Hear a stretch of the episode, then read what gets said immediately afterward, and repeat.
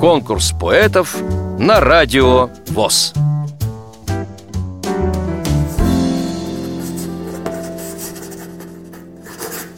Я Марьям Лянова, ровесница Великой Отечественной войны. Родилась 1943 году. Переломный год для нашей страны, как говорится, в этих ужасных событиях трагедийных. Стихи пишу давно, с де... ну, с детства не могу сказать, ну, с юности, скорее всего. А так вот, э, как-то не придавала никогда значения, не входила ни в какие элит-объединения. Если стихи мои попадали в чьи-то руки, то они обязательно появлялись э, в прессе, в газетах, республиканских наших газетах, в журналах. Э, сотрудничала с журналом «Жизнь национальности», общественно-политическим и литературным общероссийским журналом. Там есть мои стихи. Являюсь членом Союза писателей России, членом э, литературного фонда э, России и Международного литературного фонда. Более 30 лет проработала в школе, преподавала русский язык, литературу, историю, обществоведение. К очередной годовщине со дня рождения Лермонтова э, написала посвящение своему любимому поэту. Эпиграфом взяла э, слова Федерико Гарсия Лорки «Самая печальная радость – быть поэтом». Все остальное не в счет, даже смерть. И второй эпиграф из мифа о Прометее, потому что, как очень верно подметил замечательный и глубочайший критик Белинский, именно Прометеевская очень сильно ощущается в творчестве Лермонтова. Я бы не променял своих скорбей на рабское труд. Стихотворение называется «Неповторимый дар».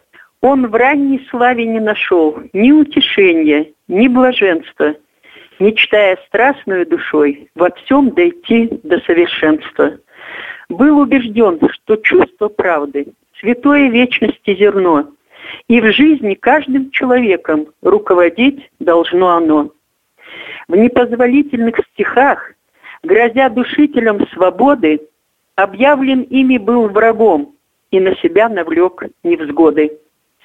Отчизну истинно любя, особой, странной любовью, пороки общества судил с досадой гневную – и болью. Наш край, узнав от ранних лет, воспел он снежные вершины, аборигенов вольный дух, ущелья, реки и долины. Ему, царю земли седому, признание выразил строкой, такой пламенной и нежной. Я сердцем твой, всегда и всюду твой. Да, клятве он не изменил, остался тверд, как сталь кинжала, и лира дерзкая его слух раболепных не ласкала. Слепил завистных и бездарных его таланта яркий свет. И он убит, и взят могилой у Машука в расцвете лет. Но все, что Лермонтов создал, не подлежит закону тления, и имя гения почтут времен грядущих поколения. Вопрос насущный Валерика поныне обращен ко всем, кому под небом места мало, кто сеет ненависть. Зачем? Земля всеобщая проматерь, и люди для нее равны. Ей нужен мир, нужна забота. Она устала от войны. Не перестанут восхищать. Стиха и проза самоцветы. Все, все в них дивно отразил неповторимый дар поэта. Мне хотелось бы очень о самом Лермонтове сказать, э, так, как он сказал о, в одном из своих любимых героев. Его отчизна в небесах, там все, что он любил земного, он встретит и полюбит снова. И так хочется в это верить. Вам понравилось это стихотворение? Проголосуйте за него на сайте радиовоз.ру Поддержите понравившегося автора.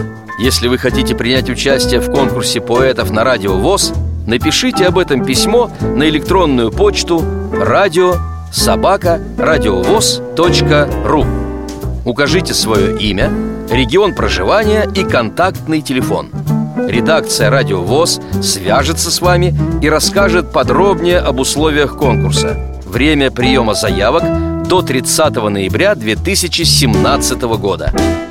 Конкурс поэтов на Радио ВОЗ.